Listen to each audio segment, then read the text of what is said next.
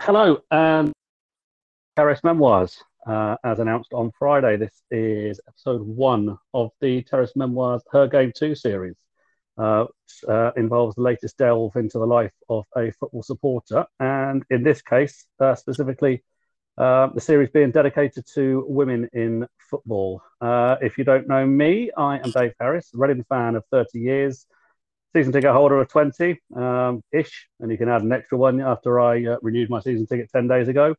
Signs of normality returning, hopefully. Uh, quick uh, word of congratulations to fans of Brentford, Blackpool, and Morecambe uh, for their success in the playoffs. Um, the latter two Lancastrian clubs making up for any lost Northwestern pride after the abject European displays by both Manchester clubs. Um, and commiserations go to Swansea, Lincoln, and Newport. Of course, the latter two dealing with ongoing playoff pain that I, as a Reading fan, can only empathise with. And I think I'm fairly sure that goes the same as Bristol City with a with a lack of playoff uh, success. Is that right, Leah? Yeah, too right. so, as announced on Friday, uh, today's episode marks uh, the first in a month long series celebrating women in football, um, doing my bit to help raise awareness of the problem of sexism in the game. The series is not designed to validate women's presence in any way, which of course would be wholly patronising. Rather, it's designed to lend support to the Her Game Too campaign and give women in football a platform to profess the support for their club, which in most cases is equal to that of men. Today is one such supporter fan of uh, Bristol City since 2003, fellow co-creator of the extremely noteworthy tennis campaign. Uh, Leah Case features in the original video, the third person, I believe. Is that right, Leah? Yeah, I'm the third person. Um, yeah. Hello. I've yeah, as you said, I'm a Bristol City fan. and there's a big welcome to you. Um, how yeah. are things? Are you? Yes, I'm all good, thanks. Yeah, just busy working as usual, but um, and sort of trying to catch up with all the crazy things going on with the campaign, which is just insane. Um, yeah. It's absolutely rocketed, isn't it? It's absolutely brilliant to see. Yeah, there's so many people that just want to help, you know, for free, which is insane. Um, so yeah, it, exciting things to come. I think can't really say anything, mm-hmm. but um, exciting things. And do you know what's really good to see also is uh, is is um, Gasheads and City fans getting together and uh, not at each other's throats for once. Yeah, yeah, that's that's the nice thing about it. You know, I think it's nice, like me and Kaz and Lucy and um, another City fan, Eve. So there's two sort of Rovers yep. fans, two City fans in the um, video. It's just nice. You've got um, you show two different fans of different clubs, rival rivals, like coming together um, for something that's quite important and has affected everyone um, mm-hmm. you know, because football doesn't really matter when it comes to that, you know. Um, I think it exactly. brings people together in moments like that. Um, and during, you know, when we have derbies and stuff, it's a bit of a laugh. But um, over, yeah, overall, I think it's just been nice to bring everyone together, like nationally and even globally. You know, people, different countries as well, getting involved. So mm-hmm. yes, yes. Yeah. Um, I spoke to um, to Kaz and uh, Lucy in the uh, the intro to um, her game too month, um, and there's a there's a, a, bit of a project ongoing um, relating to the Euros as well, isn't there? Yes, yeah, we're um trying to get a different girl for each um, of the Euro countries, so um, we've got a little project lined up for that. So um, if anyone's listening from anywhere around the world, um, get mm. in hmm. touch. But um, yeah, we're slowly ticking the countries off, which is exciting. Good stuff. That's really good to hear. Uh, yeah. Anyway, we'll, we'll, get on. We'll get on to um, her game too a little bit later in the show.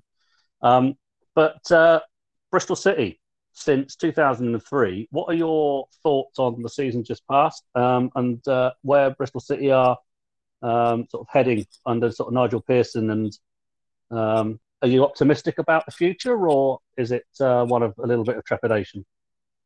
Um, I'd like to think I'm optimistic. Um, I feel like we haven't really given Pearson the chance yet because he sort of came in um, with a Dean Holden slash Lee Johnson squad, which he never he didn't really bring these players in. You know, they're not his team, and you can tell that um, by the way the players play for him. They don't really play for him. He doesn't really want to play. He doesn't really want to manage them. So I think um, you know, our retaining list clearly shows the ones he didn't think much of and the ones he wants to keep. So I think it'll be interesting to see like who he brings in in the summer. Um, I'm not going to expect playoffs next season just because every year I expect it and it never happens. I'd just be happy to have like a top half finish. You know, playoffs would be fantastic, but I think it needs a couple seasons to build this squad back up because we don't really have a, a team at the moment. Um, everyone sort of, I feel like everyone's sort of playing for themselves, not as a team. So I think it would be great if we can get Nigel Pearson in, almost like what we did for Leicester. You know, build them back up. I think that's what we really need. Um, so I have faith in him, um, and what he did for Leicester. Like I just mentioned, um, you know, probably helped them win win the Premier League. You know, a lot of those players that he had um, came through him. So mm-hmm. I'm optimistic for him. Yeah, the season's been a bit underwhelming to be honest. Um, but I don't think that's his. There was a it was a really good start under Dean Holden, wasn't it? Because you were you were vying for top spot with well with my team Reading um, at the start of the season, yeah. Yeah. and it's kind of drifted away, didn't it? Yeah, and it's a real shame. It seems to sort of happen like that. Um, you sort of get to Christmas and then we sort of drift off, which is really disappointing. But um, yeah, it might have just been a new manager bounce type thing. Um, I don't think Dean Holden is a bad person at all. I just don't think he had the experience, and I think that decision of um, putting Dean Holden in charge really set us back, you know, a good couple seasons. Mm-hmm. Um, you know, maybe they, it was a risk they thought might pay off, but unfortunately it didn't. Um, and if it did pay off, you know, um, it, it would have been great, but um, it was a gamble, wasn't it? So, um, well, yeah, it always is when you when you when you when you appoint a manager who's got no um, no first team managerial experience. No. I think the good thing with, um, with Bristol City, what I really like about Bristol City, is that Steve Lansdown he gives uh, he gives managers uh, oodles of time and funding as well. Um, it's an extremely extremely well run club, um, and you know you look at the amount of time that Lee Johnson was given, um, and you look at the, the amount of time that uh, Gary Johnson was given before, um, and the amount of time that um, who was the uh, it was um, uh, got you promoted from from League One, Cheltenham guy, uh, oh, Steve, Steve Cotterill, yes. Yeah. Um, yeah. And they were all given time um, and space to um, to mold their own squad. Yeah. Um, and and it worked. And there are a lot of clubs, and I, I include my own um, in this, that could learn from that. Because um, you know, certainly my you know, Reading have, have, have gone through managers like like a, a machine gun goes through bullets um, in, over the last few years. Whereas under Madejski, it was very similar to Lansdown. Um, we had uh, we had you know we, we, only had six managers under John Madejski, and yeah. he was in charge for the best part of twenty years. So, um, and by and large, it worked for us. So it's an approach that works. That's what I really like about Bristol City. Um, yeah. So and ho- hopefully, you know, with Nigel Pearson, he's a manager that I've coveted. Um, I've wanted to be to be given the job at Reading. So I wouldn't be surprised to find you pushing up towards the top end of the division next season. Uh, in all honesty. Yeah, I totally agree. Um, like you said about Lansdown, it's I think it's really important to have like stability from the top of the club as well, and he just gives that. You know, the other day he writ, writ off like fourteen million pound in debt. You know, just like that.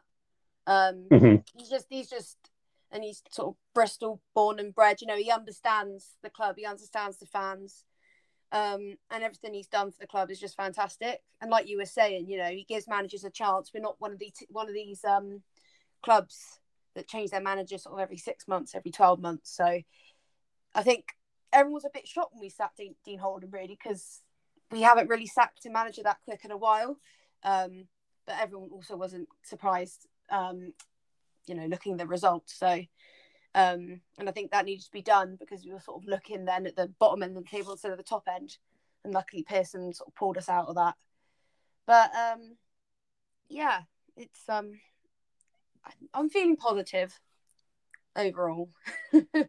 so, how did it all begin for you? Who did you start, who did you go with? What was the first game? Um, tell me about how it all started. So, I actually can't remember my first game, but I can remember like a few key games that I think must have been when I first started going. Um, so I used to go with, I still go with my dad and my granddad, um, and my brother as well. Um, I remember, I was, yeah, I was, I think I was seven years old.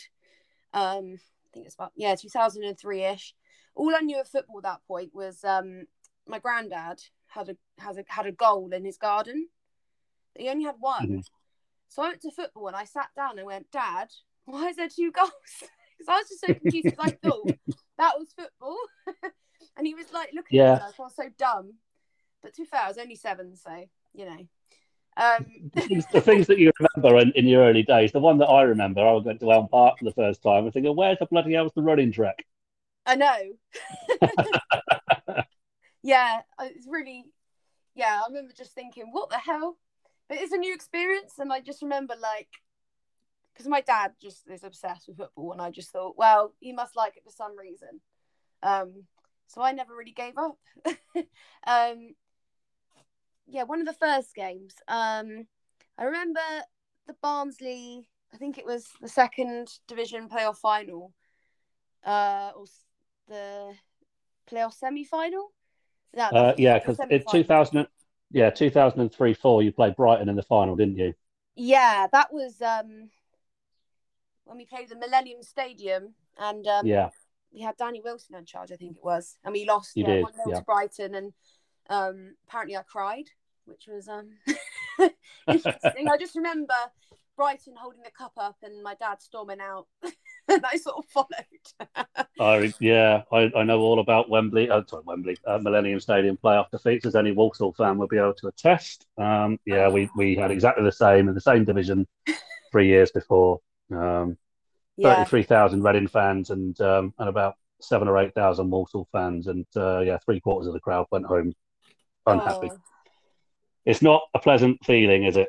No, I just remember sitting there. I was obviously quite young.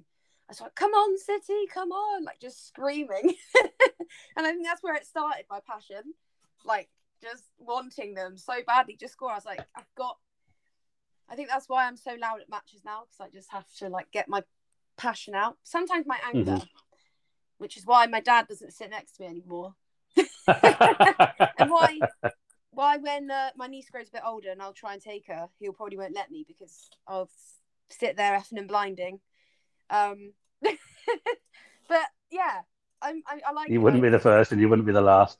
No, I think uh, I know it's a bit stereotypical of women because I'm a woman swearing. Everyone's like, "Whoa, what's going on here?" and uh, yeah, but no, it's it's fun. I'm always the one singing. When everyone else around me isn't singing, I'm like, well, "What are you doing? Come on, you gotta get behind the team." Mm-hmm. Where, whereabouts in the ground do you sit now? Uh, I sit in a south stand, so we've got like a singing section, which is called like, uh, what's it called? S S twenty three, something like that. Stand. I, I'm in stand twenty four. Oh, section eighty two. So- it's called yeah, because we were formed in nineteen eighty. Is it no no, eighteen eighty two? 1882, yeah. Yeah. So that's they call themselves section eighty two in the corners. They're the loud corner with all the flags, and I'm sort of like the block next to it. So I kind of So yeah. Uh, carry on. Sorry, I'm just trying to uh, I'm just trying to um, locate it. So uh, where the TV gantry is, uh, is it that's to the to the right of the camera, isn't it? Behind the goal, or to the to one side of the goal? Yeah, it's like um, you got a TV on one side, and then the other side, it's got like Heineken. It's got like a Heineken logo on top. Mhm. That end. Yeah. Um, yeah. So I sit round there. Yeah. That's the old away end because I, I haven't been to Ashton Yes. Gate since uh, since 2010, Yeah. um, and uh, used to love going there because of the amount of noise that away fans could take. And Reading always take a decent following to to Yeah. Ashton Gate. Don't always sell out, but usually 1500, 2000. And underneath that old roof, that barrel uh, roof yeah. of the uh, the old wedlock end, you could create a massive din. Yeah. And absolutely loved it. Absolutely loved it. Yeah. So is your family um are they are they all City supporters or is it kind of a mix of City and Rovers or Well, interesting you ask. So my dad, City through and through, born and bred. My mum, her dad was a massive Rovers fan. Her brother's a massive Rovers fan. All her family are Rovers fans. So uh, yeah, imagine their shock when she marries a massive City fan.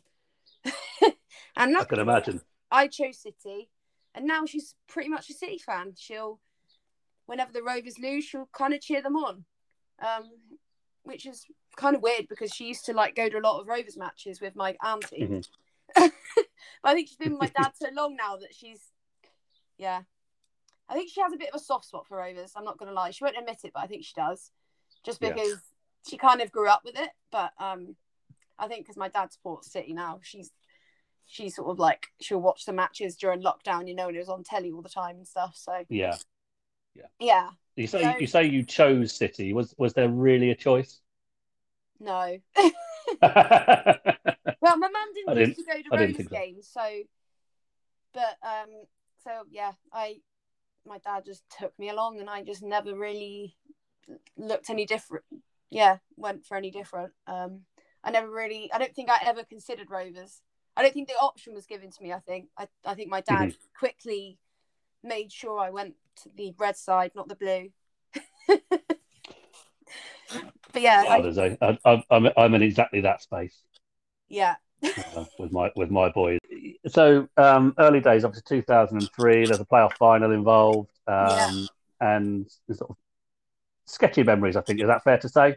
Yeah, as as as time sort of wears on, those memories presumably they they um, they start getting more uh, more focused and more formed. yeah. Um, so, uh, what's the first season that you can really remember following uh, City? Sorry, get it right. um, this wasn't that long ago, but like it's a season that's like really vivid to me because it was just like the best season ever. Uh, it, I think it was 2014, 2015 when we When you got promoted. um, became when we were the champions of League One. But I just remember such a good season because the team like it was so it was like so together, um, and the squad. You know, you got the likes of Luke Freeman, Aden Flint, you know, Marlon Pack, Joe Bryan, Bobby Reid, um, who are now sort of top of the championship, um, Fulham and um, in the Premier League. So um, yeah, that was a season. I think I started to really get into my football. I was probably Yeah. about fifteen or something, um, but I really started to properly get into it, and I sort of made friends at football and things. So that's the one I kind of remember the most, just because what Steve Cotterill did as well. Everyone just bought into him and his persona, and the, the team bought into him. The players bought into him. Um, and it was just ridiculous, like the goals we scored. Like Aden Flint scored a Rabona against, I think it was Walsall. We won eight two at home or something stupid, and just like it was just silly at the end, like just silly goals, and it was just amazing. Because you scored an absolute bucket load as well, didn't you? Didn't didn't? Am I right in saying you got over hundred points? Yeah, I think we did. I think we got 101, maybe, or was it hmm just under? Maybe it was like 99. Maybe it was 100. By the way, you, you you absolutely dominated the division. I, I, Yeah. I distinctly recall. I remember um, uh, the first game of the season was uh, it was televised, wasn't it, on against Sheffield United? yes, And you went you went up there, and was it a two one win and a, a, a quite a comfortable two one win as well. I remember Yes. watching it because it was an Yes. early kickoff because we had Wigan away, and I was watching it in a bar in Wigan. yeah, Um, yeah, I, and, and was it uh, uh, uh, Aaron Wilbraham had just signed for you as well? And I remember you, you played the three five two, and you just absolutely battered them down the wings. It's really Yeah. really good to watch. yeah, yeah. It was. I think. Yeah, I think from the start it was just a good season, and it just never really ended. Um, yeah, it was. It was quite unforgettable that season, really.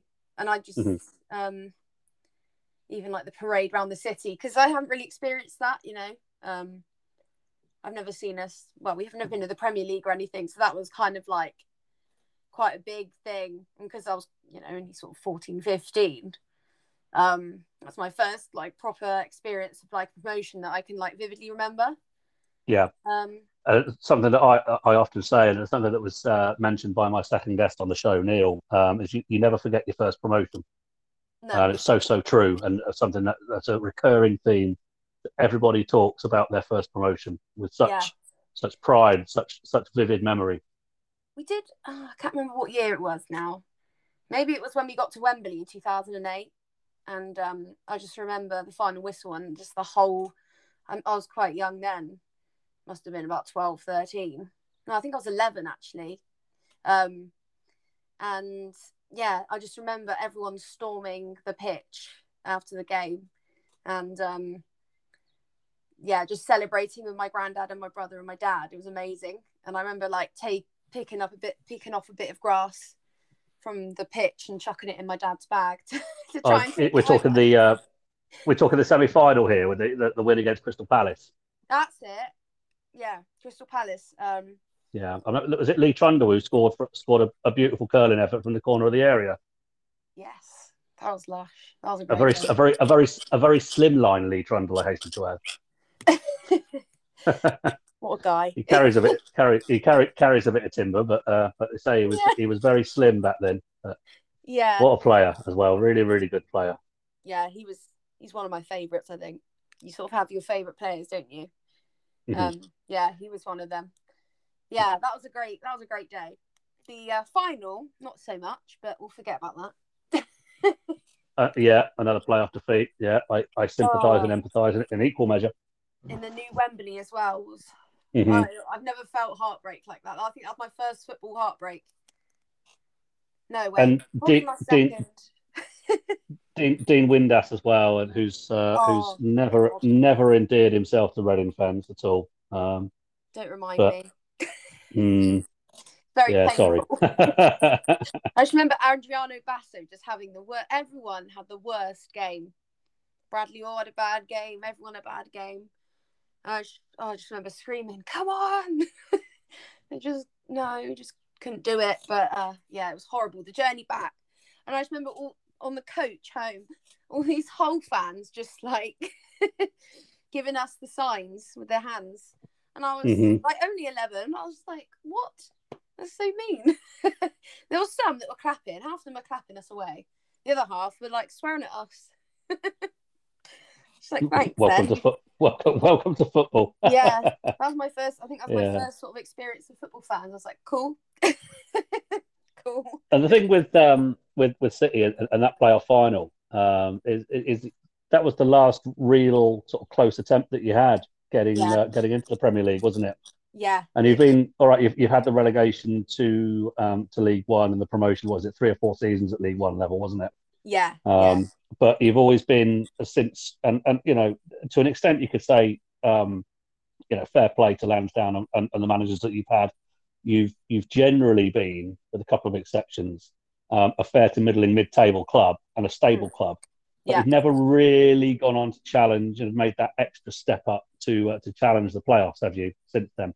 No, I, I remember when I left, my dad said to me, "We'll be back next year," and I thought, "No, we won't."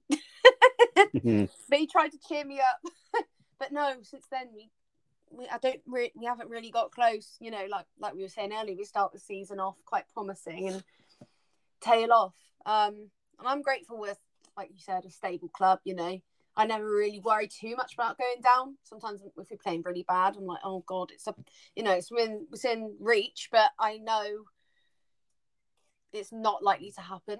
Um, it's Mhm. just annoying that we seem to have all the sort of right formula. It's just not clicking together, which I really hope Pearson is that man just to click everything together because we've got everything. You know, you've got the new training ground now. Um, like you said, we've got the backing. Um, and now, you know, we've got Pearson as a manager now, not just a head coach like Dean Holden was. So he's going to have a lot more control about who comes in. You know, he's going to bring in his players, his experience, hopefully some of his staff as well um, just that bit of continuity. I think I'm really hoping that that'll be the thing that is just that was has been missing for these, you know, about fifteen years or however long it was. Mhm. um, Yeah. yeah. I hope that I hope it works out. Um, but I am feeling a bit more hopeful now. I think Nigel Pearson was a massive statement that the club really needed to make. 'cause I think the fans were just getting quite fed up of season upon season, just missing out. Um, so I think they needed to do something for the fans as well, just to give us a bit more belief because it's been a bit rubbish the last few years, really. Mhm. So fingers crossed. But you, uh, so you, you, you obviously, as you mentioned, you absolutely uh, romped League One in 2015. Yeah. It was a struggle for Steve Cotterill coming up, wasn't it? After um, after that promotion, um, struggled to make the transition into the championship. Um, Yeah. Cotterill was uh, was sacked around sort of December January time, wasn't he? Um, and and Lee Johnson um, was appointed. Now Lee Mhm. Johnson's a sort of manager that I've always is always struck me as a very streaky manager. hmm Um, he will go through huge runs of defeats and then epic runs of of, uh, of good form. Um, what's the general feeling um, of uh, what, what was the general feeling with him in charge at uh, Ashton Gate? Uh, when we first appointed him, it was quite underwhelming for a lot of people, I think, because the lack of experience he had. Um, but I think probably the reason we got him was um, because, well, there's always links with Gary Johnson. I think you know he knows the club. He used to play play for City. Um, I think again it was sort of a bit of a gamble, but not as much as a gamble as say Dean Holden was. But um, Mhm. yeah, I think it was a bit disappointing. I think people thought, oh, you know, the cheap option again. That's what our fans like to say a lot. Um, Yeah, we had that with John Madejski as well. um, but yeah, it was a bit. I was a bit excited because I used to sort of like Lee Johnson as a player. He was like my first player crush. Um, when I was going to football, I tried to get his picture multiple times, but I was too scared. um, so I was I was quite sort of happy to have him back. Um, but yeah, like you said, he sort of goes on runs of form, does really well, and you think, right, this is it. And then I think when you're in a lull or sort of um, a loss of games, a streak of lo- losses, um, I think it's quite hard for him to get that resilience. I think he's a bit of a soft manager, you know, unlike Nigel Pearson, who's quite straight to the point. You know, if you've been crap, he'll tell you you've been rubbish. Yeah, he, he strikes me as the sort of person who would pack absolutely no punches whatsoever, or pull no punches. Sorry. Yeah, yeah. He's a bit of a Neil Warnock style manager, I think, sort of behind the Yeah. scenes. He will, he won't be afraid to tell people. Whereas I think Lee Johnson, maybe I'm wrong, I don't know. He sort of seems like a sort of pat on the back kind of manager. Don't worry, you did your best, you know. Um, which I think maybe I think I think he get don't get me wrong, like Lee Johnson, he got the club, I think, you know, he got the fans. And I think fans really warmed to him at points, you know. Um but you know it's when you've had him you know for three years or however long we had him and it was just sort of up down up down of these you know win winning streaks and losing streaks i think fans cotton on quite fast and realized you know we're not to get to the premier league with him um where which is where we want to be um which is why we sacked him um but great guy you know not lovely guy but unfortunately doesn't win you games um when when you need to be winning them. But um, yeah, but I I liked him, but he was he he is we did call him Streaky Lee. I liked him. he's he's he's um he's quite a funny guy. I like him as a person, but he's a I wouldn't say the best manager, but I wish him well at Sunderland. Unfortunately, obviously missed out this year of um, promotion. But um, I think I think he's um, he's got what it takes, you know. And I think League One is a bit more suited for him, really. Um, Mm. I think hopefully he will take them up. I'm I'm looking forward to seeing the next series of Sunderland till I die. yeah, get an insight into the man himself at, uh, at a football club. That'll be. I Yeah. to say it will be. Uh, will be. That's a, that is a really good series. Actually, I, I, I thoroughly enjoy it. Uh, just Yeah, the absolute mad madcap ownership before. Uh, just I know. Yeah, like I said, there's a lot of words I could say about Mark Ashton, but um, yeah, he's he doesn't seem to know too much about football. He's great in making money, I'll give you that. Um, but I prefer someone who sort of knows about the game, and um, it got to a point where the fans turned on him, and um, yeah, I think we're glad to see the back of him now. Um, how long's it been since he went? oh, he, he left officially on the 31st of May. Right, So, um, okay. Yeah, quite recent. It's funny, isn't it? Particularly With uh, with CEOs, because because we've had our own issues with uh, with uh, Ron Gourlay, um, who had success at United, Man United, and Chelsea, but took the job, the CEO's job at our place, and just didn't get football for a a, a provincial club um, Yeah. like like Reading. Yeah. So you know, it's a, a similar case really of um, of a of a of a of a man who just didn't get the club. Um, no. Yeah, I think with Mark Mark Ashton, you know, like I said, he's a great businessman. You know, knows how to make money. There's no doubt in that. You know, and I, he, he can could be a great CEO if he's given, you know, the right responsibilities. But I think he had too almost too much responsibility. You know, he was sort of in charge of who came in and out the club. He had sort of control over transfers and stuff. So when we had um, Dean Holden, he was like head coach, so he didn't really have well, like um, like um, Lee Johnson. You know, he didn't. Lee Johnson didn't really have control who came in. He sort of signed. He sort of got the contract sorted and things, and I think he did do some of the sort of scouting and things. So yeah, it was quite backwards um, in terms of that. So I think um, getting rid of him was a good thing, but that's not to say he won't be successful at Ipswich. You know, might be different Mhm. setup and things. So, like I said, you know, he got us a lot of money. You know, when we sold Adam, Adam Webster for how much, how much, and um, sort of got a lot of profit on our own academy players, such as um, Bobby Reid and Joe Bryan, who you know are doing really well now in, at Fulham. So, um, you know, that was great money making, but we didn't really replace them. And I think that's the problem. You know, we're getting rid of players and not replacing them with quality and not, you know, I don't really know where that money's gone, I think. And obviously gone somewhere, but I don't, it hasn't obviously gone on replacing those quality players or we sort of went on the, went sort of for the cheap again. And these, these players we got didn't cut the mustard. Again, it's, it's a bit of risk taking, which I don't think we can afford to take anymore. And I think that was why Pearson was such a statement for fans. I, I didn't really expect it. I thought it was all just. I, I thought that was true to the rumours, but I thought oh, they, they won't ever do it. Like, I just know City won't do that because I'm just used to stuff like that not happening to us. Um, Mhm. so it was it was great when that did happen. Um, Yeah. Yeah. I suppose you know I, I can imagine that Nigel Pearson will have said that I want absolute um, control over players coming in because I want it to be my team, not the club's team, as it were. Yes. Um, which is uh, which that's one of the things what you've just explained there with uh, with Lee Johnson and um, uh, Dean Holden is one of the things that drives me nuts with football is Yeah. when a manager is is sort of labelled a head coach, but the club bestows players on that manager. That manager isn't able to actually build his own team, um, which is what I think a manager should be able to do.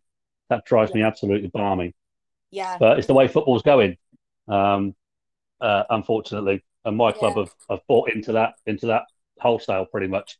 Um, Mm. We're almost beholden to a uh, to a super agent um, in uh, Kia Joorabchian, and it's not a great state of affairs, really. Um, I think there are far too many. My opinion is that there are far too many um, uh, agents who uh, are trying to bestow players on clubs rather than the opposite the opposite way around. Clubs looking for, for specific players. Um, Yeah. It's not a not a healthy place to be. but- No, exactly. I agree. Uh, if uh, if if Bristol City are doing it what I consider to be the right way, then um, all, all power to them. Uh, Yeah. Yeah. Um, I think that probably was one of Nigel Pearson's terms when he joined was to say, you know, I'll come, but I want control. And obviously he's been given that. So fingers crossed it'll all work out. we'll see. We'll see how next season unfolds. But it'll be interesting Mhm. to see the difference with the fans back. I'm really excited to come back. So I think that will be everyone amen to that, brother. oh dear, God, I can't wait. I just can't wait. yeah. No. I've really missed it. It's just been it's it's your thing, isn't it? You when you go to football, it's just your it's your hobby. You do it every weekend, and you just get used to it. It's sort of your your routine, and it's not Your just routine. going to- Yeah, it's not just going to the ground. It's you know meeting up with friends at the pub and you know having a drink or having some Exactly. chips. Yeah, I find the build up to the match so much nicer because it's just you don't know the mood you're going to be in when you come home, which I don't know if I like Mhm. or not, but I just like the fact that at that moment before the game, you're happy. It's like, right, I'm at the ground, I'm in the concourse, or I'm in the pub, or I'm with my mates. You know, optimistic. Yeah. Yeah.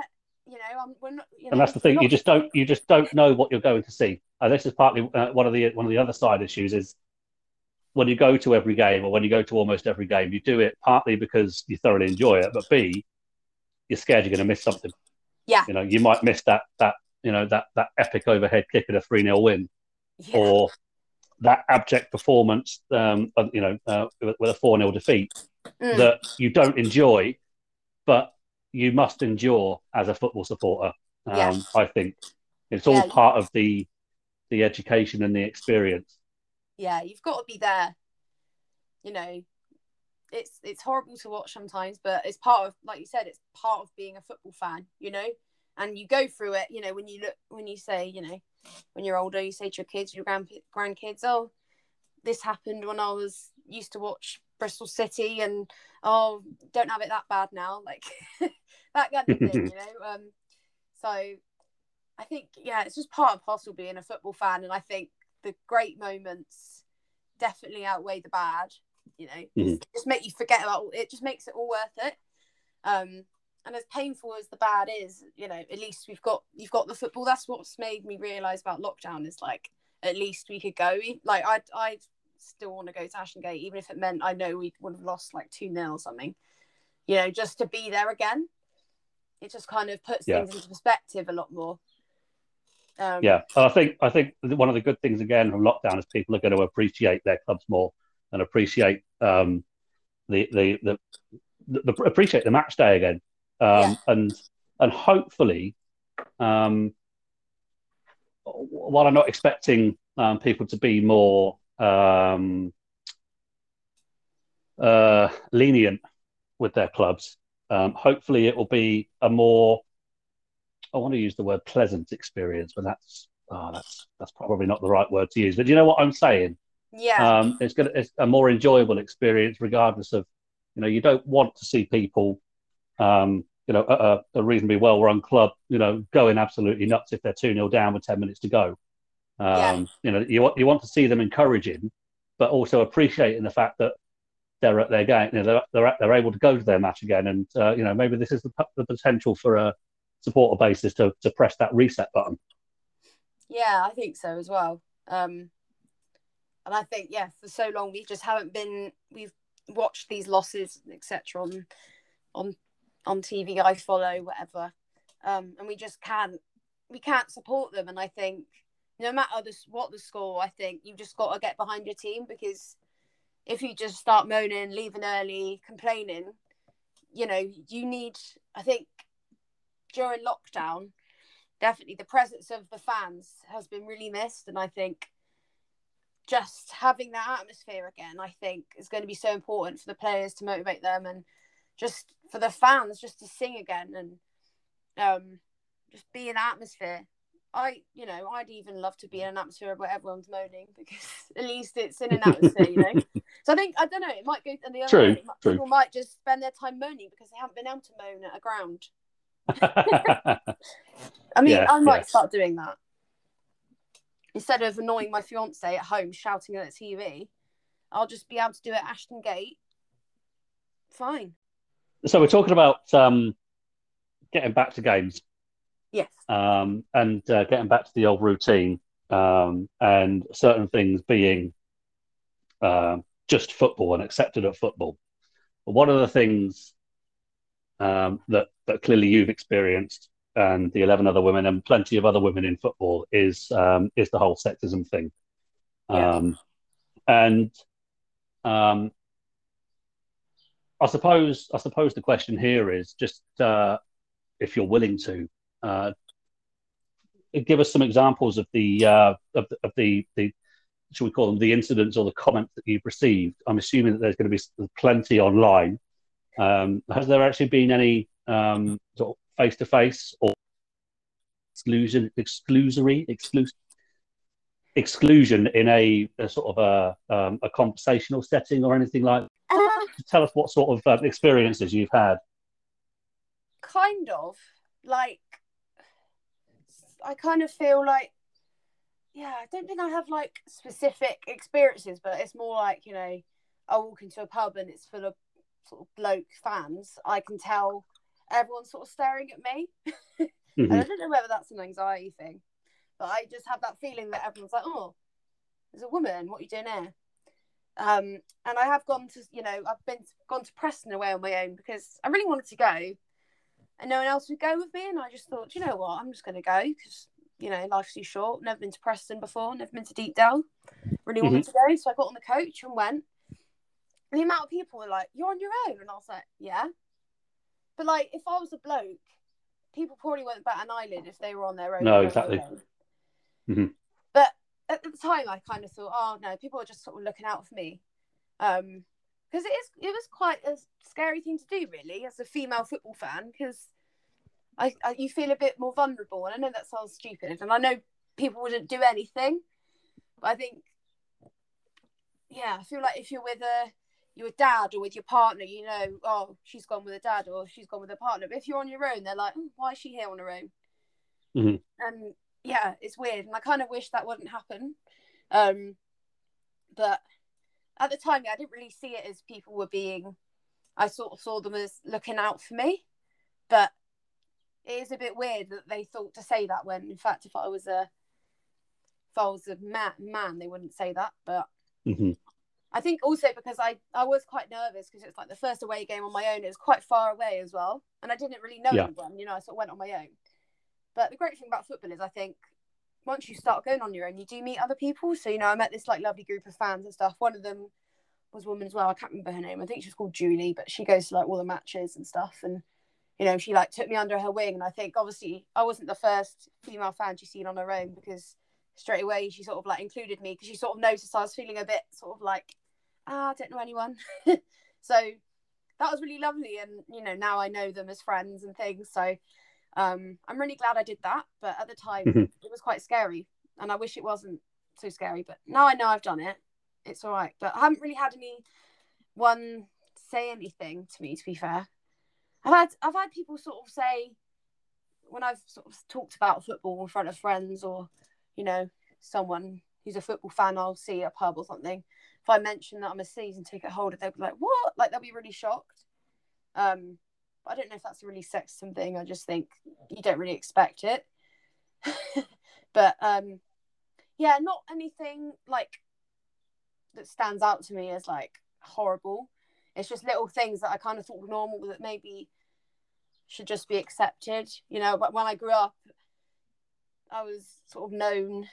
Well, when I told people that I liked football, everyone was like, "What? You, that's quite strange for a woman to like football." And mm-hmm. I sort of thought, yeah, it is. Like, kind of laughed it off, but actually, like, it's fine. Like, it should be accepted. And I remember doing PE at school, and I really wanted to play football, but we never played football. It was always the girls played netball or basketball or squash or something, and the men always every every game the boys they they every day at PE the boys played football. And mm-hmm. I was like, oh, why can't I play football? And they played like four times a week. No, not four times a week. Sort of like four times, yeah, a lesson. Um, so yeah, I was a bit like I was. I remember feeling a bit annoyed about that because I, I remember at one point I did want to be a footballer, and I kind of feel like maybe if I was given more opportunity at school, I might have built up the confidence to do something like yeah. that. Um, mm-hmm. So I think it kind of starts from like school because, well, just from like the society is in a whole as well. Like it's not just a man's sport. Like women can enjoy it as well, and I think that kind of did affect me a bit as well because I kind of always knew it as something men did less like I never I felt like I had to earn my I always feel like I have to earn my place to be a football fan because mm-hmm. I feel like people expect me to have knowledge or like they expect me to know a certain amount to be qualified as like a football fan when in fact anyone can be a football fan like you can just enjoy you know you don't have to be a fan of a club like you can just like watching football on the telly each weekend and you don't have to know much you can just enjoy watching it you know? But i think because i'm a female i have this sort of pressure to know more. Yeah. Know... To, uh, uh, the, the word i used at the um at the very start was validate your place yeah. which you shouldn't have to do. Um yeah. and nobody should ever have to do that i think um uh, certainly since since I was young, um, there's there's certainly been a culture of um, supporters needing to undertake or feeling that they need to undertake the um, almost the um, the unofficial apprenticeship of supporting their club. Yeah. Um, and I know I certainly, um, when I was younger, had a few discussions when I was like 18, 19 in the pub, uh, and felt like my my my position was being belittled a little bit because I hadn't undertaken, I hadn't necessarily undertaken that apprenticeship per se. Um, not that I say not that anybody should have to do that, um, but it's just strike me um, from what you're saying that um, there's extra pressure on women to um, uh, to be accepted uh, because there's that extra um, extra degree of what the fuck's she doing here kind of thing to it. Yeah. Um, is is that a fair thing to to say? Yeah, definitely. I feel like you know when yeah, like I was saying earlier, I don't know if it's just an unconscious feeling I've got, but I, I do feel like I have to prove what I'm saying a bit more, like back it up. Otherwise, people might just sort of. Where if a man was to say something, their opinion, I feel like, you know, would just be male, accepted. Yeah, it would just sort of be accepted and say, "Oh, I agree to disagree." Whereas if it's a female, I feel like it's harder for me to back up what I'm saying, and mm-hmm even like at match, I can tell, you know, when I'm at football, people are kind of like, I don't know, if I'm on my own, if I'm with someone, I think people, they don't bat an eyelid, but like I sit at the ground, I sit at Ashton Gate on my own, and you can sort of tell like there's people sort of like looking like, oh, what are you doing on your own? Not in a horrible way, but I think people aren't used to like seeing it. But yeah, um, yeah, it's yeah, it's I, like I said, I think it comes down to like the culture as well. Like, and I don't think it's really like the people's fault. It's like been drilled into them a little bit. I mean, it is, it is to a degree that people's fault because you know they're just not opening their eyes to what's going on. But it's just like understanding from what from a female perspective what it's like, and it shouldn't really be like that. Like I feel like it should be equal for everyone. Mm-hmm. And like, yeah, I just feel like my opportunities growing up because you know I was really into football and I was like, oh, I could actually, I like, I kind of wanted to be a female football player growing up, and I was just like, I felt it was going to be much harder for me to do it because I never got to play it at school. So I thought, well, I'm obviously not going to be a footballer then because the school don't want me to do it, and I just mm-hmm. never really persevered it. But I feel like how many girls who want to get into football are now going to go through that same. How much talent has been missed? Yeah, and I just remember like this adrenaline rush I used to get when I used to play football. And that's the kind of that's the same adrenaline rush I get when I watch it now. And I think that's why mm-hmm. I, I love football so much because it just reminds me, you know, my childhood when I used to go to football, how I felt when I used to play football. Um, and yeah, it's it's just a great game because it's just so. I just link it to like emotional memories of, you know, when I, my family used to take me and things, and that's mm-hmm. so important. And that's why I hold on to City. Like, no matter what, even if we go to the bloody conference, I'll still be there week in, week out, um, supporting the team. And um, I think, yeah. As it should be. Yeah, exactly. As it should be. So, um, talk to me about the um, the type of abuse that you receive um, on social media. Um, clearly, there's the um, the message that you that you held up in the video, yeah. Um, but uh, as uh, Kaz was saying earlier, and Lucy um, uh, on the the intro video, um, and in the episode that I did with Kaz, episode six, um, she's noticed that it was it, it grew um, exponentially um, throughout lockdown and since since COVID really kicked off. Yeah. Um, to the extent where obviously she'd had enough. Um, yeah. Is I'm assuming um, presuming that that's the uh, that's the the same experience that you've had. Pretty much, yeah. Um, I felt the same during lockdown as well. I think because you're not at the grounds, people's voices are on Twitter. You know, they're not they're not saying this to their mates. They're voicing it on Twitter for the fans to see because it's almost like a, you know, fans in the stadium chatting to each other, but actually online because you can't do that now. Um, and I think during lockdown, obviously people on social media more, people on their phones more. They're chatting to each other during the game, debating opinions on things. Was that a penalty? Was that not a penalty? Is that a red card? You know, things you'd usually just say, have a debate with your mates sat sat in the stadium. You're now doing it online. I mean, not to say like it was never done on Twitter, but it's definitely grown. Um, and like, mm-hmm. and you know, relating to that, you know, I've put opinions online and I have been quite badly slaughtered for it. And I had to, like Kaz, I had to come off Twitter because it was just, it got to the point where I was like, am I actually these things they're saying to me? And I was, it was ruining my evenings. And I was just like, why am I letting these people who I don't even know make these assumptions about who I am? You know, I had someone say to me, oh, we were all chatting about you at the pub and um, how I'm, you know, I've got a big ego and how I'm so full of myself when that could be far from the truth, really. Like, um, I was, and these people I've never spoke to before, I've never met them, and I thought, what? Who are you to make these assumptions about me? And if I was, say, a male, I wouldn't have these opinions second guessed. They just people just brush past do you, them. Do you think? Uh, so just asking a slightly difficult question here.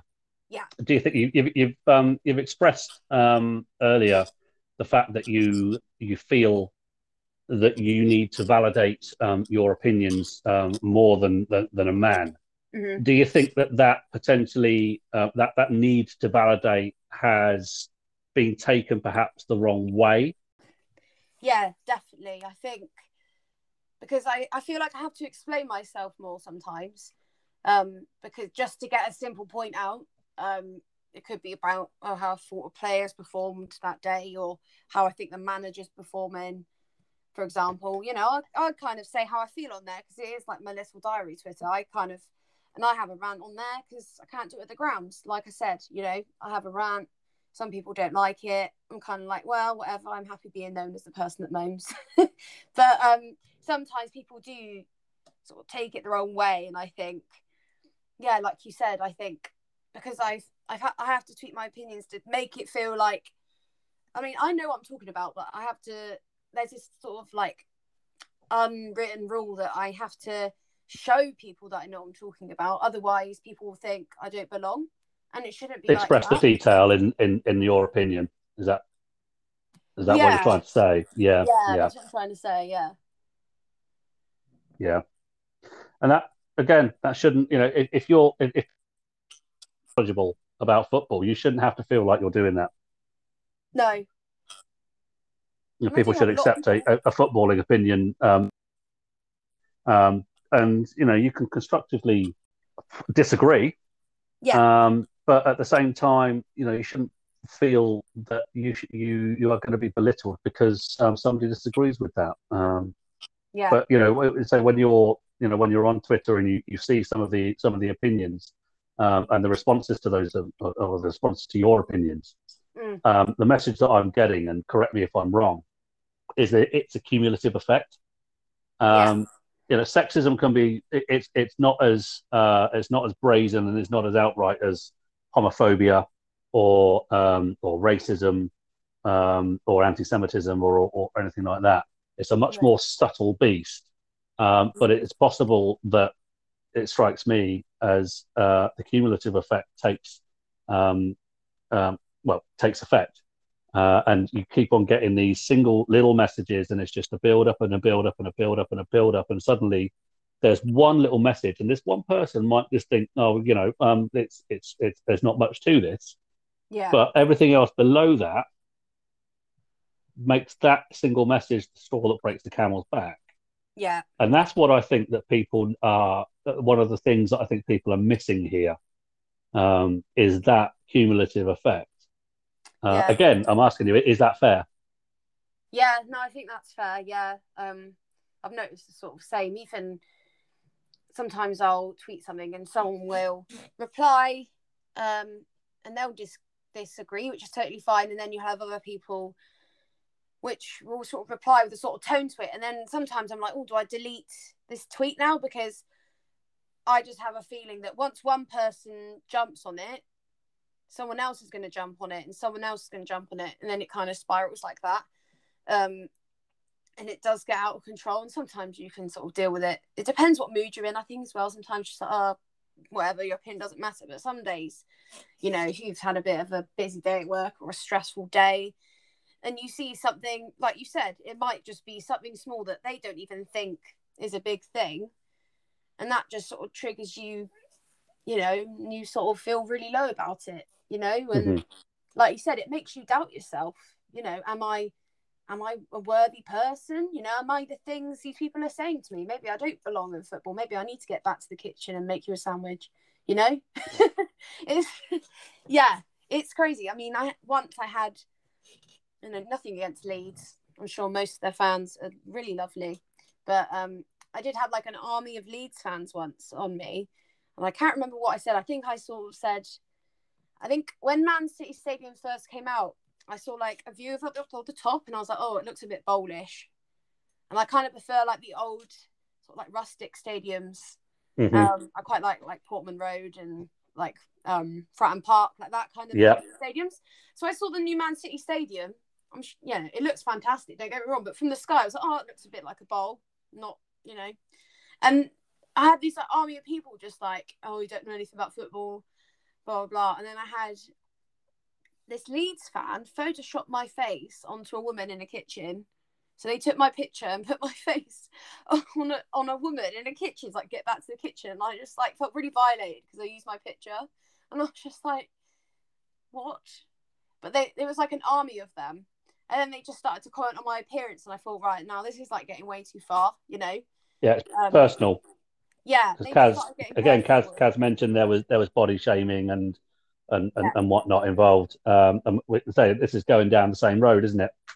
Yeah, it like you said, it builds up, builds up, builds up, um, to the point where you just need to go right. I'm coming off Twitter now because as great as Twitter is, you know, you get people on there who just say whatever they want, and it's not all right. And I, Twitter, no. Really, no. Twitter really needs to do more. Like when you report someone, nothing happens and i just feel there needs to be like some sort of um id process identification process when making a twitter account or an instagram account or mm-hmm. a social media account because you, otherwise anyone can make an, an account you can make an anonymous account with a footballer as your profile picture or any a cat as your profile picture and yeah. no one will know who you are. You can say whatever you want, and you will not reap the consequences. You know, you don't know mm-hmm. this person, and you're just saying these things to people. And that's um, exactly why why I've. Um, I mean, I I there was a point in time up until fairly recently, actually, that I refused to put a picture of myself on Twitter. I've now yeah. changed my profile picture to a picture of myself so that so that I can be held accountable for my views. Um, and you know, because I know at risk of sounding big headed, I know I'm fairly well known um, by um, people um, at Reading Football Club. Um, and as this podcast hopefully grows, I'll, I'll become um, sort of more recognisable across yeah. the whole football population. Um, and the simple reason why I've done that is so that I can become more accountable. Yeah, yeah, too right. Like you said, I think it's just too easy for people to sit behind a keyboard and say these things and not get any consequences for it. Um, mm-hmm. And I, yeah, I just don't think it's right. And I just think in 2021, like, how why is this still happening? I just, and I think if we had some sort of barrier, I sort of identification process, people would definitely think twice, you know, doubly twice before they tweet things to other people. Um, because you know it's almost like you're saying it to their face, isn't it? You're you you are held accountable then for it. Whereas, you know, if you've got an anonymous account with a random name, people can't track you down. Or they can, but it's much more lengthy. So mm-hmm.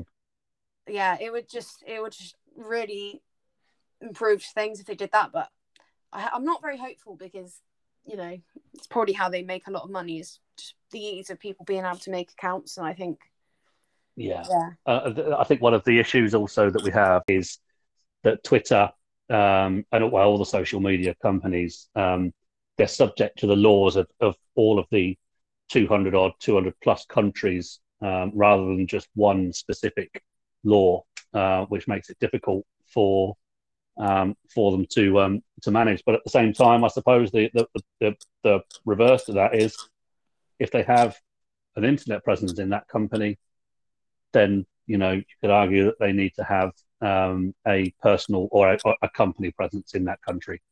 So. Yeah. Um, yeah, I'm no expert on social media and, and IT. I'm a complete technophobe, but that seems to be, you know, a fair, uh, a fair um, assumption of what needs to happen.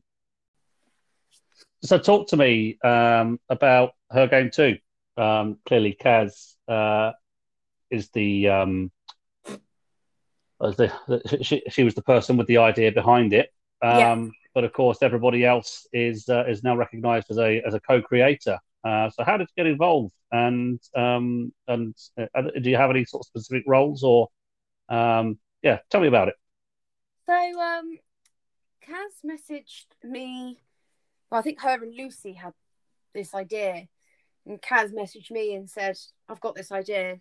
Can I run it past you?" And I just thought, "Yeah, that sounds really good." And um, because I just thought for a while I've been thinking something like this was so needed, and I even messaged her. Don't know, must be about six months ago, saying I really want to do something about it because I noticed she was getting some abuse online. Mm-hmm. And I sort of said, oh, you know, why don't we do a podcast or something for female fans? I just wanted to do something for female fans. Um, but that never really transpired. I think it was almost like a thought, and we thought, right, we'll need to act on it someday, but nothing ever came of it. And then um, Kaz had this great idea, um, asked me to take part, and I was, yeah, really excited that she asked me. And um, we sort of had the first sort of few girls that she knew of, and she asked if anyone else knows any that we can add on, and then yeah, it ended up with us twelve. So um, we're really yeah, great set of girls. Um, everyone sort of chips in with stuff. Um, for example, like me and Kaz went on Points West live, which is like Bristol's local BBC news. Um, we went on there live, and you know other people do up north, and we've got quite uh, we're quite national in terms of the where each of the girls live. So we've that's been really beneficial in covering um, nationally. Um, mm-hmm. Yeah, and everyone, like I said, everyone's been playing their part. Obviously, some people have more time than others. You know, some might not work as much as others. So I work full time, so it's quite hard for me to sort of find free time. But um, yeah, I, you know, we all chip in and do our thing. We don't really have specific roles at the moment. I know Amy likes to do her spreadsheets. Um, she's she's on that. Um, but yeah, I think Kaz does a lot of you know the interviews and things. Um, but we we share them around as well. You know, like if someone says, "Oh, can we feature you?" You know, we'll sort of share it around in the group chat and go, "Right, he wants to do this," and you know, we'll give out opportunities to people and designs, for example, like logo designs, we'll share them around and we all sort of get our opinion on them. So, you know, it's very um everyone shares the role in leading it and um sort of tone of voice and you know what we tweet and things. Um even like little nuggets of news we'll sort of share around things we see on Twitter which are really positive. So it's just like a positive place to be really and I think it's been like I said I've been really needing something like this for a while because I've obviously been feeling um, the need for it, you know, after being subject to to, on, to online abuse, and um, I just needed sort of a safe place to talk about it and mm-hmm. to have girls I can relate to. I knew I obviously know other people suffer with it, but I didn't really have friends who had experienced it. And now, you know, you've got an opportunity. We're all there for each other. You know, when one of us you know, Amy got a lot of stick the other day um, for posting an opinion about a player. Yeah, she didn't think much of um, one of the players, and she got loads of abuse for it. It's just horrible. Um, but I think we've got this campaign behind us now. You know, it's got 1.5 million views. Might have gone up by then. Um, it's just created that awareness. Um, I don't. I think a lot of people didn't know it was needed until it was needed and a lot of people have said oh this is an amazing idea like why didn't anyone else think of this before um and i just think it's really honest like the way the video is done like Kaz's idea was really great because it shows each individual person holding up something that someone said to them mm-hmm. just quite personal like and emotional as well because you know we've been everyone has probably had each of these comments that have been on there. And, you know, female fans that have watched this have said, "I've had you know every single one of these comments. I recognise it," and that's really sad because it's just been accepted, and I think it's made a lot of people think, "Oh, maybe that thing someone said to me once wasn't okay. Maybe that was sexism," and it's just highlighting sexism which has almost become part of society. Um, I saw this like post on Facebook, and it was like how to keep your wife or woman occupied when the football's on. Yeah, and, saw that. yeah, and I was just like, oh, come on, like. I think I first I, saw it when uh, when Amy tweeted it. Yeah. But uh, the thing that gets me with that, um, I've. Do you know what? There, there was a point in time, um, certainly I'm looking back to when I was sort of a teenager, and this is like 25 years ago. Yeah. Um, that where things like that would have been, you know, printed and sold in, you know, city centres and whatnot on a, on things like a, I don't know, something. Uh, thinking off the top of my head, a tea towel or a coaster, or you know, mm. one in one of the sort of gimmicky um, gimmicky shops that you that you get, and that would have been monetized. Mm-hmm. Um, and what's really interesting now is the complete rejection towards that um, yeah. from, from, women in particular. Um, and that's that's really you know really a, a, positive place to be because you can call that kind of stuff out. And yeah. I saw a tweet um, on the back of that, the back of uh, I think it would have been uh, whether it was Amy or one of the other girls um, highlighting it, saying um, that you know why is this even a thing? You know, this we're, we're not stuck in the bloody past. Yeah. Um, so, um, yeah, that kind of thing. I think you know, highlight calling out that, and you know, that's that's just one facet of the of the sexism that's received. Um, but the fact that you twelve girls have put your head over the parapet and have exposed yourself to um, to taking those bullets, mm. uh, actually, while it might be difficult for you in the short term, personally, um, the fact that you've put yourself in that position where you're able to take those bullets is is um, is a positive thing because it will highlight the um, the extent of the issue. Yeah. Um, and I suppose I don't know whether that's whether that's an unintended consequence or an entirely intended consequence, um, and whether or not you're you're actually you know you are willing to take that but that is what is you know effectively going to happen or has happened. Um, yeah. and, you know, all power to you twelve for doing that. To be honest with you, um, because that can't have been an easy move. No, it was. Um, it wasn't. It wasn't easy, but it was um, empowering because it was like you kind of feel like this is something I've experienced, but you know, we're we're getting rid of it now. Like we're we're done with it. Um, and I haven't really had that feeling, you know, before. Um, it's it, it was just yeah, like I said, just empowering to have that power to just say no. Actually, I won't get back to the kitchen. I'm going to go back in my living room and watch the football. So, tell me, obviously, you you know, um, from a very negative, you have you know you've turned it into a into a huge positive. And where we, have obviously touched on the um, the Euros, um, the potential for a Euros video, um, but where does, uh, in your opinion, her game too go from go from here uh, from the um, the almost instant success that it's received? Um, it's got to be driven somewhere. Uh, so where whereabouts do you think and do you see it going? Um, honestly, like I don't know if I'm being too optimistic, but I almost see it like being quite big, as in like footballers endorsing it and like teams almost sponsoring it, like as a campaign. And I really want that to happen, you know, and like football fan, football players to get behind it. Um, uh, merch would be cool. Getting like people donning like her game too stuff. Um, yes, just, like, I, creating... I just on the, just on the story, just to cut in there, um, there is uh, merchandise, isn't there? Um, hoodies and t-shirts and whatnot. Yes, we've got um, some hoodies and t-shirts and things. Um, we've got some cool, exciting things as well in the pipeline, which I don't know if I can say, so I probably won't. But um, no, it's it's really good, and like we're creating this community now, and I just want to see it grow. And um, yeah, like I was saying, you know, I want to see kind of people in the shirts and the merch and stuff, and almost get that conversation going around the football grounds. And yeah, hopefully then it might, you know, you might get it, be able to get it, you know, football clubs mentioning it. I know my team, Bristol City, they released a statement saying to support it. I think Rotherham did. Quite a lot mm-hmm. of other teams have done. Um, so I think that's really helped get the ball rolling. And I just think. Um, and I saw that was quite instantaneous as well, wasn't it? I saw Exeter City um, tweeted on the same day, yes. the Yeovil Town as well. Um, yeah.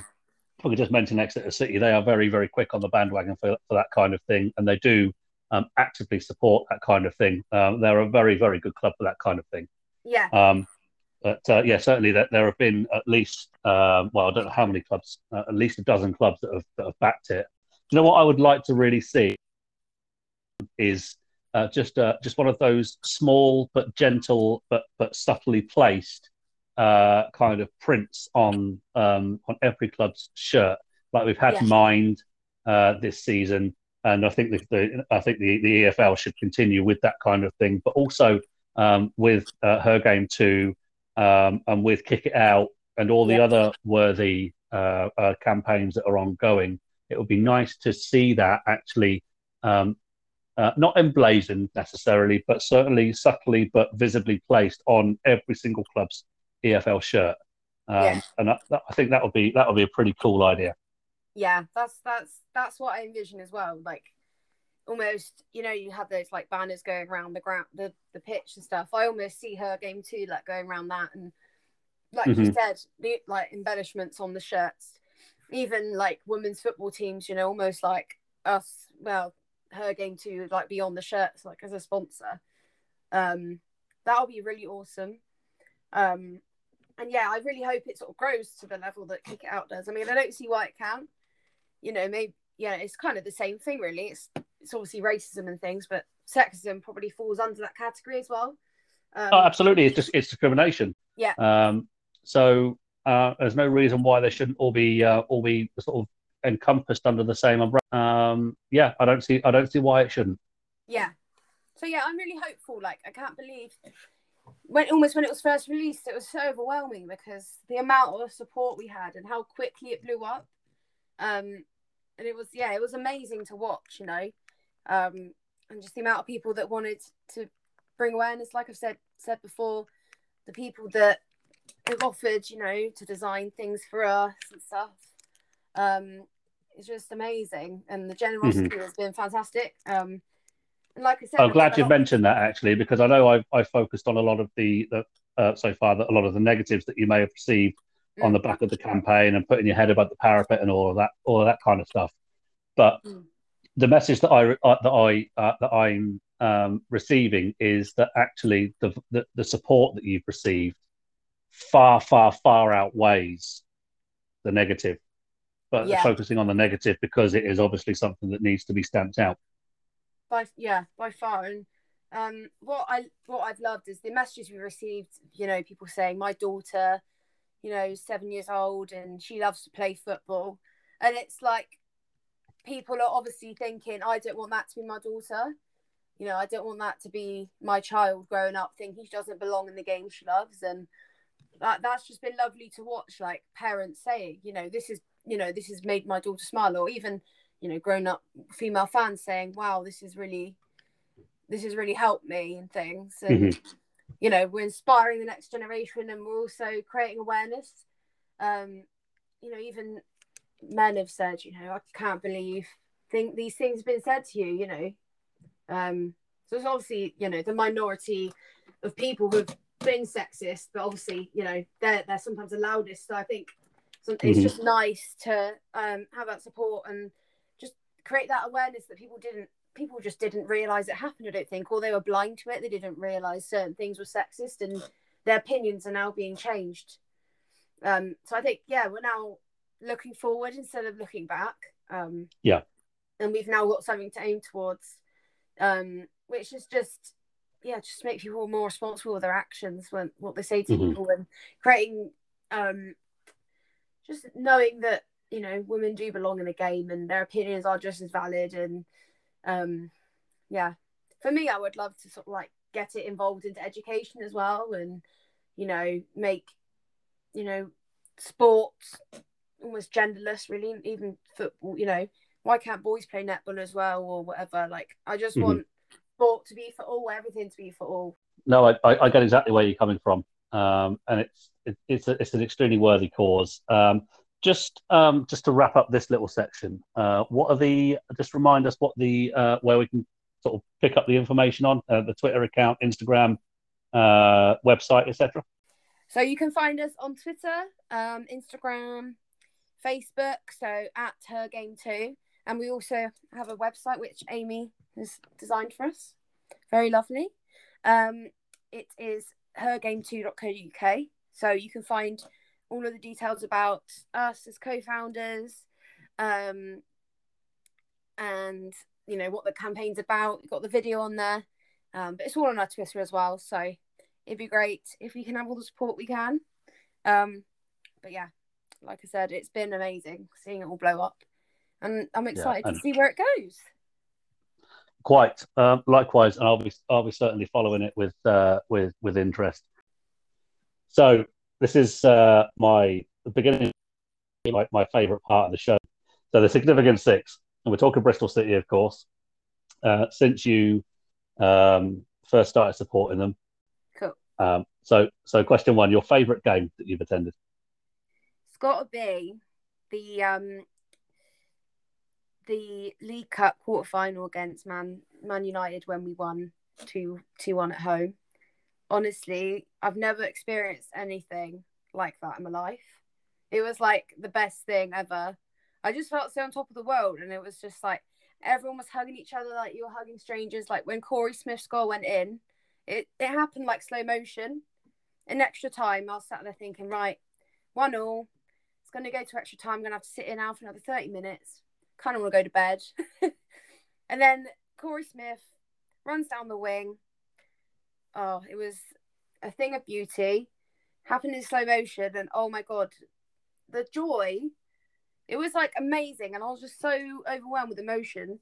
Like I said, everyone was hugging each other, and I'll never forget that. And like, yeah, that's one thing. If I have kids, I'll tell them about because that was that was insane. And just seeing Jose Mourinho just sit there like with his head in his hands, and Lee Johnson spinning around the ball boy um, that was that was amazing.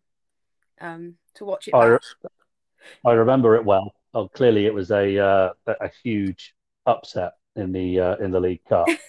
um, but um, is it is it Joe Bryan who scored the opener as well? Yeah, and um, yeah, with a honking left foot effort. Um, yeah, but uh, yeah, I say that um, I, I can't lie.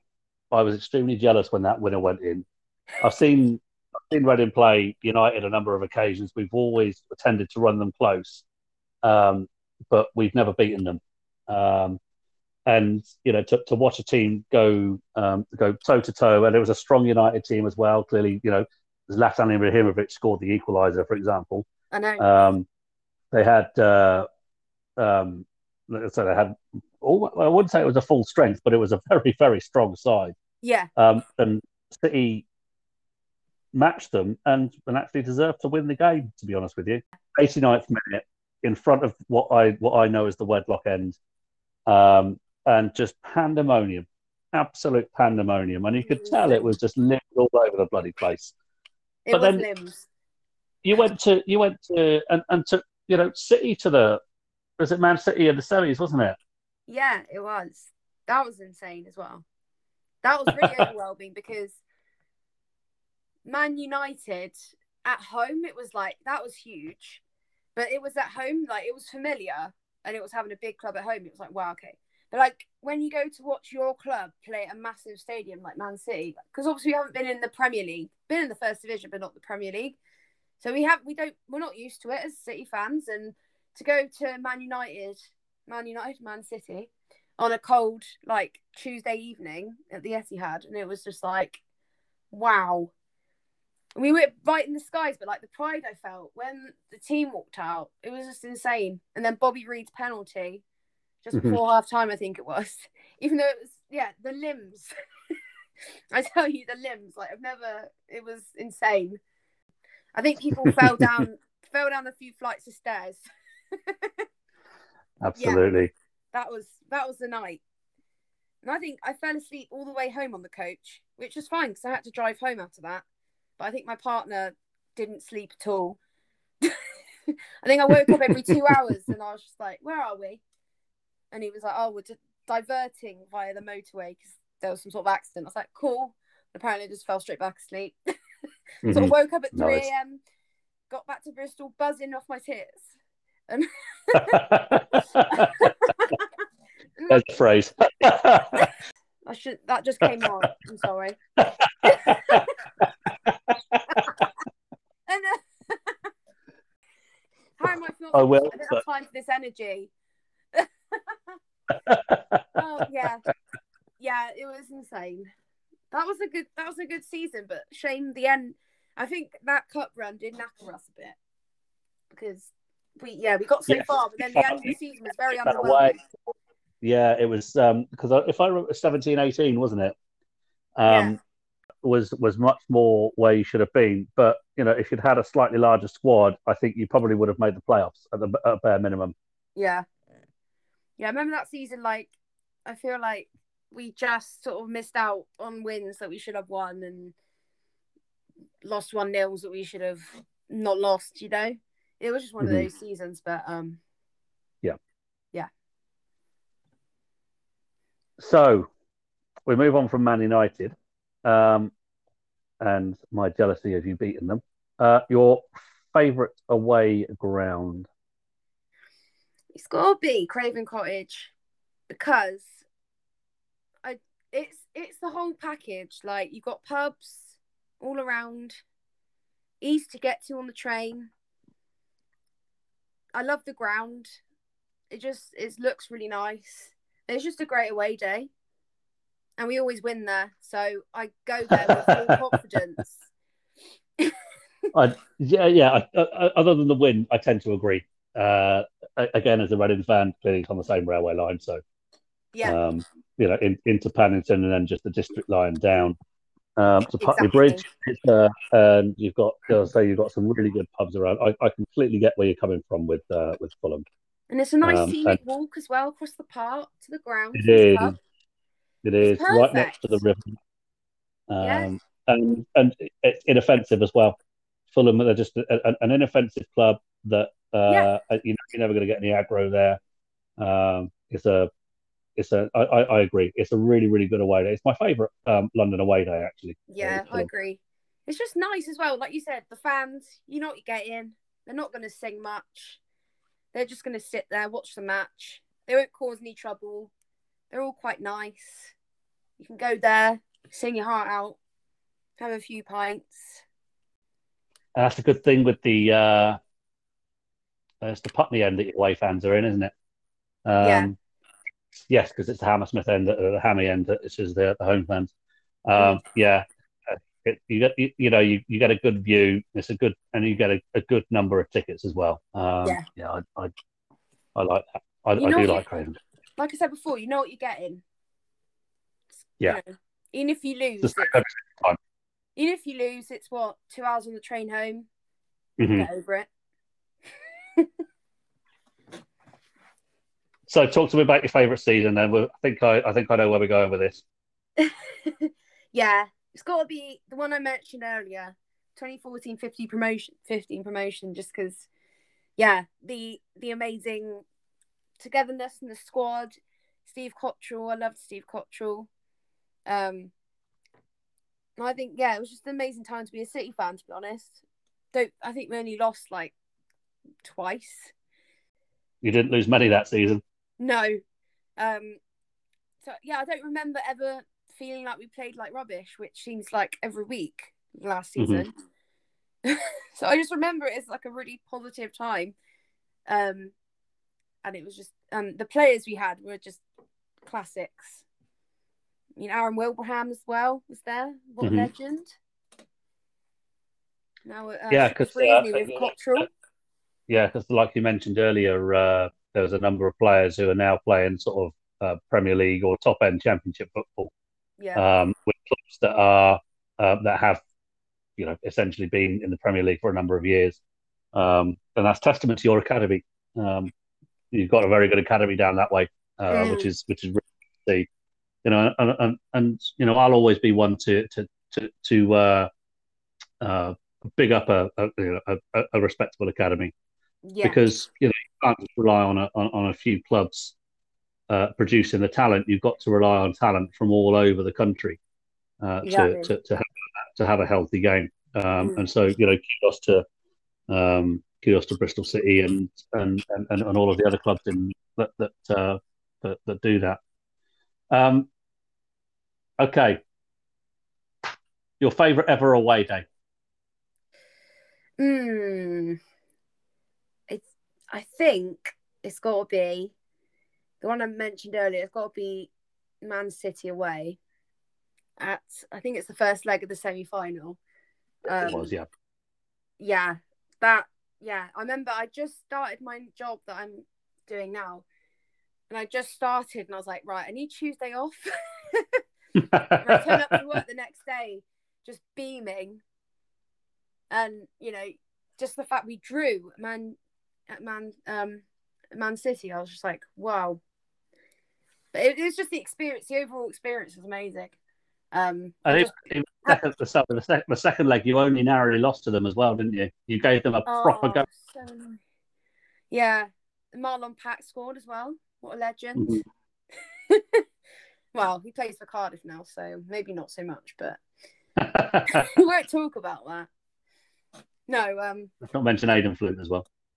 Yeah, they, they do have that team has soft spots in my heart. They can do anything, and I'll still, you know, I'll still always Rightly so. them. Rightly so. Yeah. Okay. Your favourite current City player? I had to really think hard about this because our team last season wasn't great. I'm gonna admit, but Hey, even Kaz came up with a favourite Rovers player, and they just got relegated to League Two. I know. So I did actually pick a player to your surprise. So I picked um, Antoine Semenyo just because I really see a bright future for him. I feel like um, every game he does give 100%. Um, and I think he's got something special. And I'm kind of excited to see where his future goes.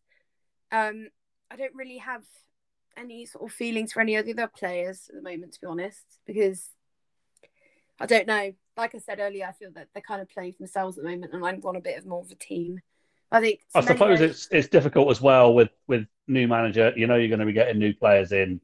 Um, Yeah. He's he's let a lot go. Uh, the season that, like you say, you've just had was uh, underwhelming to say Yeah. the least. Um. And so, yeah, I can see why I can see why you find you find that that particular question difficult. But so uh, this guy's a, a youngster. What position does he play? uh, striker. So He's a No. striker. yeah, but um, I, I I think he's quite promising, and I, I see kind of see a future in him. So I think that's why I'm kind of excited by him. So and a lot of I think he's getting a lot of attention from you know other clubs and stuff in the transfer window, which Mhm. obviously says good things. So um, yeah, I like him. I think he's going to do well for us. So tell me about your favourite all-time City player.